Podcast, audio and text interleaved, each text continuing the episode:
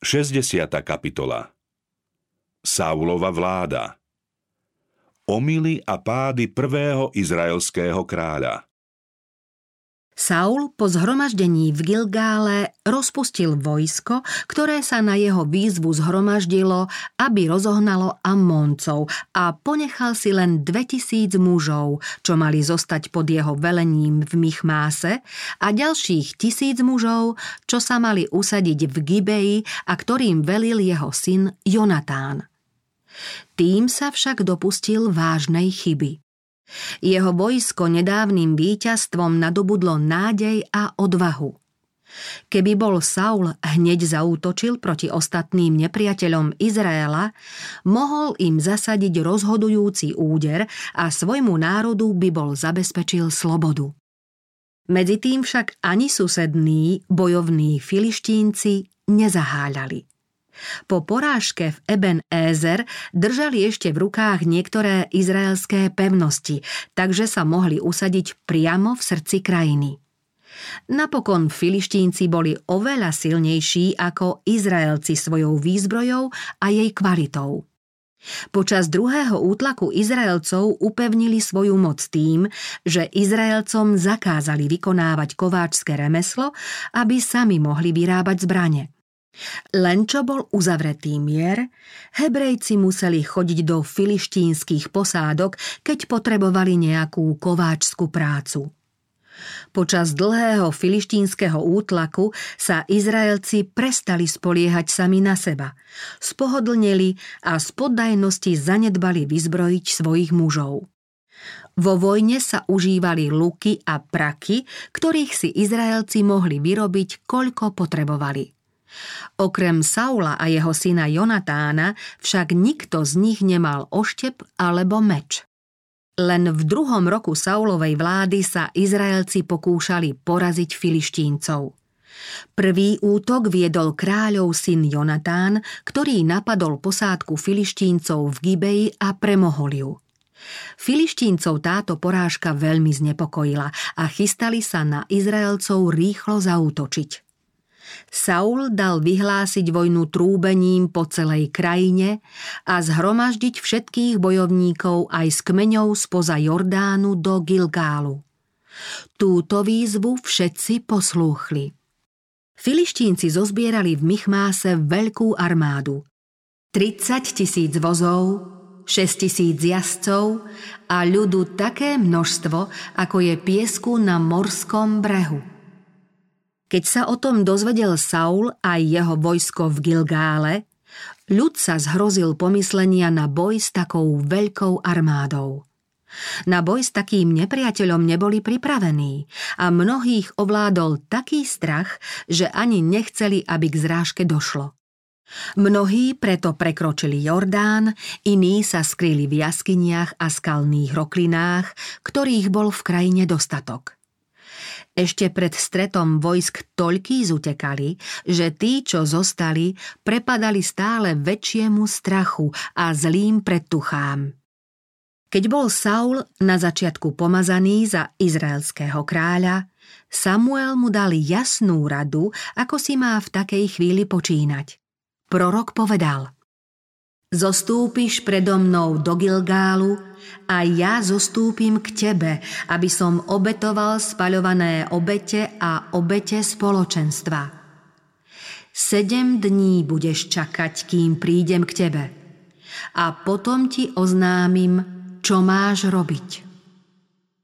Veľké zlyhanie Dni ubiehali a Saul nejavil nejakú snahu, aby povzbudil ľud a podnietil v ňom vieru v Boha. Skôr ako uplynul prorokom stanovený čas, Saul začal strácať trpezlivosť a odvahu. Namiesto toho, aby svedomito pripravoval ľud na bohoslužbu, ktorú mal prísť vykonať Samuel, premohla ho nevera a zlé predtuchy. Prinášanie obetí Bohu je záležitosť krajne slávnostná a významná. Ľud si na Boží pokyn mal skúmať svedomie a kajať sa z hriechov, aby Boh mohol prijať jeho obeť a požehnať jeho snahy. Saul bol netrpezlivý. a ľud namiesto toho, aby veril v Božiu pomoc, očakával, že kráľ, ktorého si zvolil, bojovníkov povedie a usmerní ich. Hospodin sa však o nich stále staral a nedopustil, aby upadli do nešťastia. To by sa bolo určite stalo, keby sa mali spoliehať len na svoje krehké sily. Tieseň, ktorú na nich dopustil, mala ich presvedčiť, aké nerozvážne je spoliehať sa na človeka a preto sa mali obrátiť k Bohu ako k jedinej svojej záštite. Prišiel čas Saulovej skúšky. Teraz mal osvedčiť, či sa vie spoľahnúť na Boha a či podľa Božieho príkazu vie trpezlivo čakať. Či sa osvedčí ako muž, na ktorého sa Boh môže v ťažkých skúškach spoľahnúť ako na vládcu svojho národa, alebo sa prejaví ako človek, ktorý nie je hoden stáť na zodpovednom mieste. Posluchne Izraelcom zvolený kráľ, kráľa všetkých kráľov? Usmerní pozornosť svojich zmalomyselnených vojakov k tomu, ktorý má väčšnú moc a možnosť vyslobodiť? Saul stále netrpezlivejšie očakával príchod Samuela. Práve jeho neprítomnosti pripisoval malomyselnosť a strach, ba aj útek mnohých vojakov. Stanovený čas prišiel, ale Boží muž stále neprichádzal. Božia prozreteľnosť zdržala svojho služobníka. Saul už nevedel ovládnuť svoj nepokoj a podráždenosť. Videl, že ľud musí nejako upokojiť a dodať mu odvahy. Rozhodol sa zvolať ľud na bohoslužbu a prinesením obete požiada o Božiu pomoc. Podľa Božieho príkazu obete mohli prinášať len tí, čo sú pre tento úrad vysvetení. Saul však prikázal Prineste mi spaľovanú obeť. Vo svojom vojenskom obleku potom pristúpil k oltáru a obetoval pred Bohom. Keď skončil obetovanie spaľovanej obete, prichádzal Samuel a Saul mu vyšiel v ústrety pozdraviť ho – Samuel okamžite postrehol, že Saul konal proti výslovnému príkazu, ktorý kráľovi dal. Hospodin prostredníctvom svojho proroka oznámil, že vtedy zjaví, čo musí Izrael v tej ťažkej chvíli urobiť – Keby bol Saul splnil podmienky prisľúbenej Božej pomoci, hospodin mohol Izraelcov zázračne vyslobodiť aj pomocou tých niekoľkých, čo kráľovi zostali verní. Saul však bol sám so sebou i s tým, čo vykonal taký spokojný, že prorokovi vyšiel v ústrety, ako by za svoj počin nemal byť pokarhaný, ale pochválený. Samuelova tvár prezrádzala úzkosť a obavy. Na jeho otázku, čo si to urobil? Kráľ sa snažil svoju opovážlivosť ešte obhajovať. Povedal, keď som videl, že sa ľud rozchodí odo mňa a že ty si neprichádzal v určený čas, filištínci sa však zhromaždili v Michmáse, pomyslel som si, Teraz pritiahnú na mňa do Gilgálu a ja som ešte neuprosil hospodina, nuž odvážil som sa obetovať spaľovanú obeť. Na to Samuel povedal Saulovi. Nerozumne si konal, lebo si nezachoval prikázanie hospodina, svojho Boha, ktoré ti dal. Už teraz by bol hospodin potvrdil tvoje kráľovstvo nad Izraelom na večné veky – No teraz tvoje kráľovstvo neobstojí. Hospodin si už vyhľadal muža podľa svojho srdca a určil ho za vodcu svojho ľudu. Na to Samuel vstal a vystúpil z Gilgálu do Gibei Benjamínovej. Buď Izrael prestane byť Božím ľudom, alebo sa musí zachovať zásada, podľa ktorej bolo zriadené kráľovstvo a ľud bude ďalej spravovať Božia moc. Ak Izrael chce zostať bezvýhradne hospodinovým ľudom a ak svoju vôľu podriadí vôli Božej, Boh aj naďalej zostane vládcom Izraela. Kým sa kráľ i ľud budú správať podľa Božej vôle, dotiaľ môže byť Boh ich záštitou. V Izraeli nemôže byť kráľovstvo, ktoré by vo všetkom nechcelo uznávať Božiu zvrchovanú moc. Keby sa bol Saul počas skúšky správal podľa Božích požiadaviek, Boh mohol skrze neho uskutočniť svoju vôľu. Svojím previnením jasne ukázal, že si nezaslúži byť predstaviteľom Božej vlády nad vyvoleným ľudom. Ľud by totiž mohol viesť nesprávnym smerom.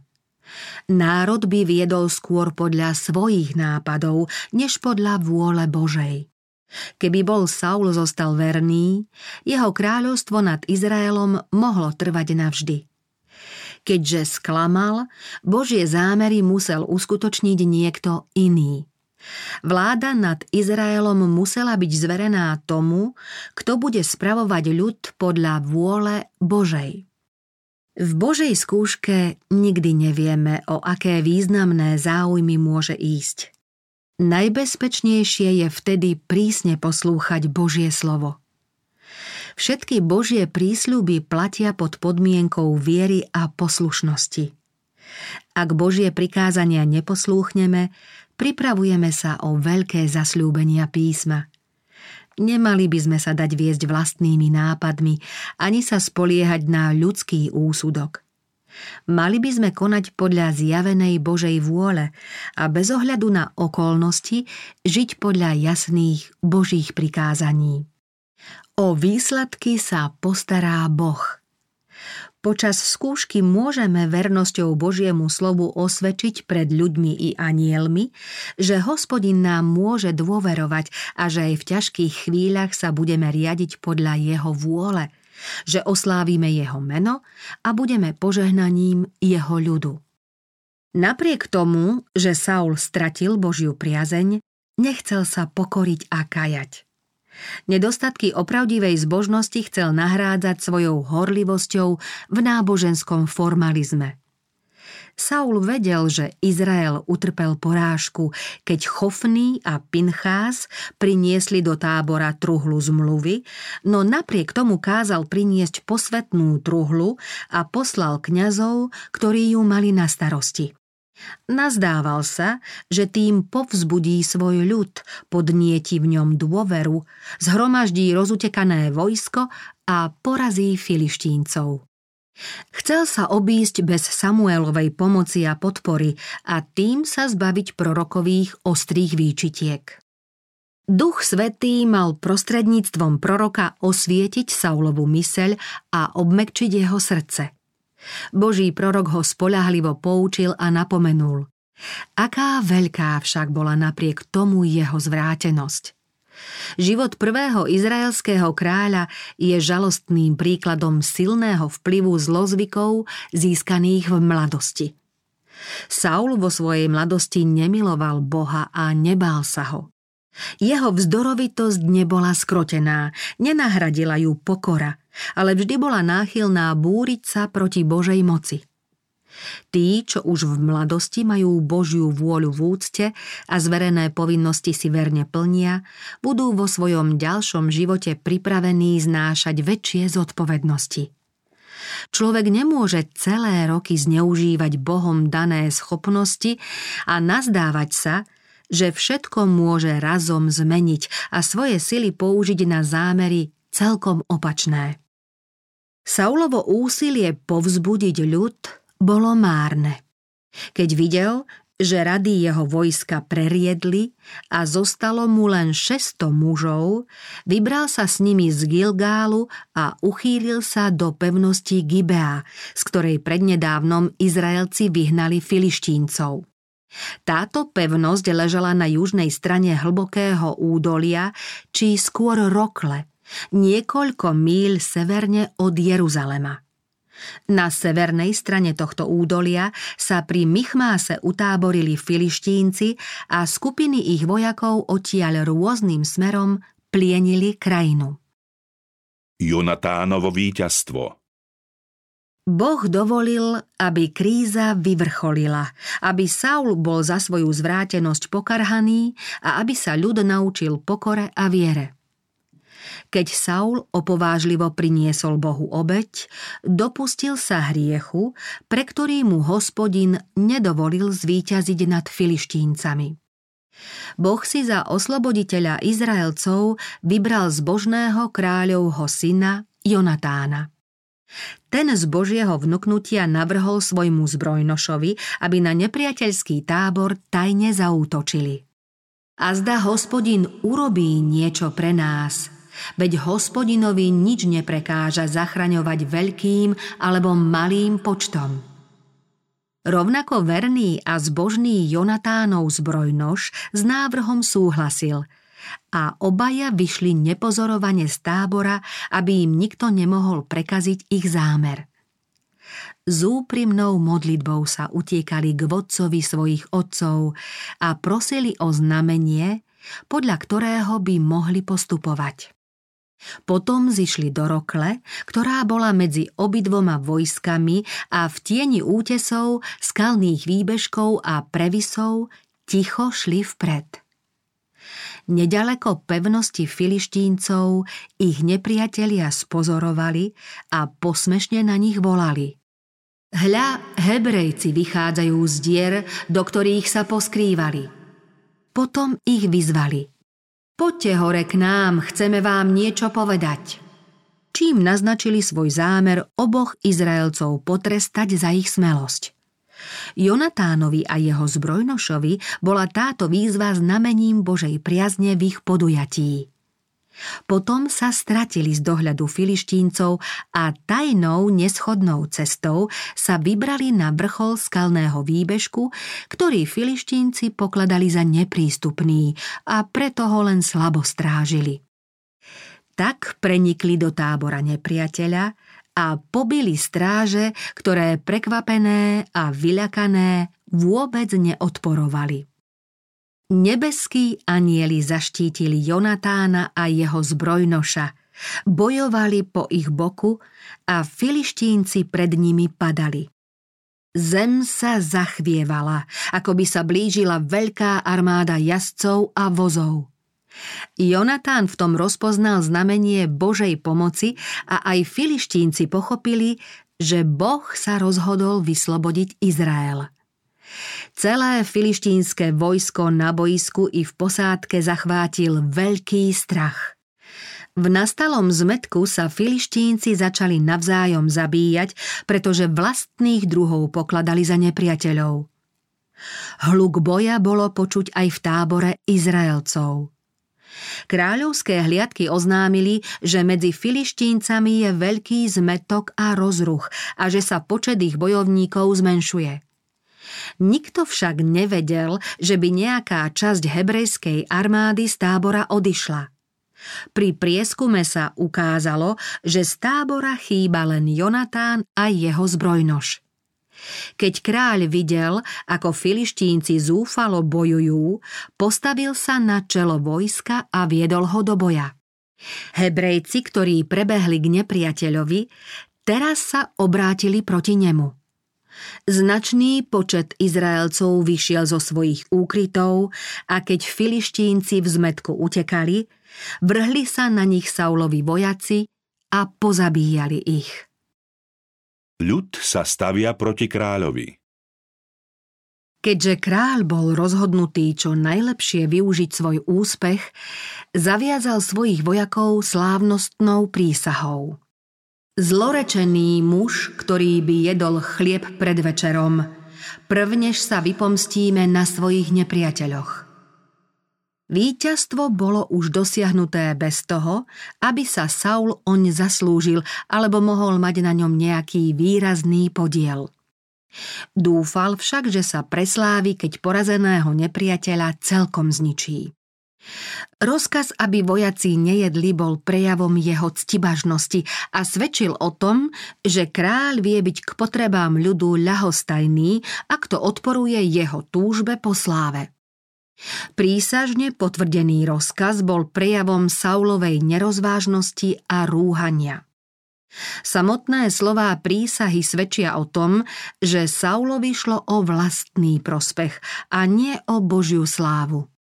Vyhlásil, že jeho cieľom je vypomstiť sa na svojich nepriateľoch. Nie, aby hospodin bol pomstený na jeho nepriateľoch. Následkom zákazu bolo prestúpenie Božieho prikázania – Vojaci boli celodenným bojom a hladom natoľko zoslabnutí, že po skončení pôstu sa vrhli na korisť a meso jedli aj s krvou, čím porušili príkaz zakazujúci jesť krv. Jonatán, ktorý o kráľovom rozkaze nevedel, neumyselne ho porušil tým, že cestou lesom zjedol trochu medu. Keď sa to Saul večer dozvedel, vyhlásil, že prekročenie jeho rozkazu potrestce smrťou. Hoci sa Jonatán zámerným hriechom neprevinil a napriek tomu, že Boh mu zázračne zachránil život a jeho prostredníctvom vyslobodil Izrael, kráľ trval na tom, že rozsudok treba vykonať. Keby mal Saul zachrániť život svojho syna, tým by priznal, že sám zhrešil tým, že nerozvážne prisahal. To by však pyšného Saula pokorilo. Jeho strašný rozsudok znel. Toto nech mi urobí Boh a toto nech mi pridá. Jonatán, ty musíš zomrieť. Saul si nemohol robiť nárok na pocty za dosiahnuté víťazstvo. Dúfal však, že ľud si ho uctí za to, že horlivo obhajuje posvetnosť prísahy. Ľudu chcel dať jasne najavo, že autoritu kráľa treba uznávať aj za cenu, že musí obetovať vlastného syna. Sám sa však krátko predtým opovážil v Gilgále proti zjavnému božiemu rozkazu vystúpiť ako kňaz. A keď ho Samuel za to karhal, svoj skutok ešte tvrdohlavo obhajoval. Keď teraz jeho vlastný rozkaz ľud nechcel poslúchnuť, hoci rozkaz bol nerozvážny a Jonatán ho prestúpil nevedomky, kráľ a otec odsúdil vlastného syna na smrť. Ľud však nedovolil rozsudok vykonať. Napriek kráľovmu hnevu ľudia volali. Tak teda má zomrieť Jonatán, ktorý spôsobil toto veľké vyslobodenie v Izraeli – to sa nestane. Ako žije hospodin, nespadne ani vlas z jeho hlavy na zem. Veď dnes konal s Bohom. Pyšný kráľ sa neodvážil odporovať jednomyselnému názoru ľudu a Jonatán bol zachránený. Saul musel z toho vycítiť, že ľud i hospodin dávajú pred ním prednosť jeho synovi. Vyslobodenie Jonatána bolo prísnou výčitkou kráľovi za jeho nerozvážnosť. Saul si uvedomil, že to, čo chcel vykonať, sa obracia proti nemu.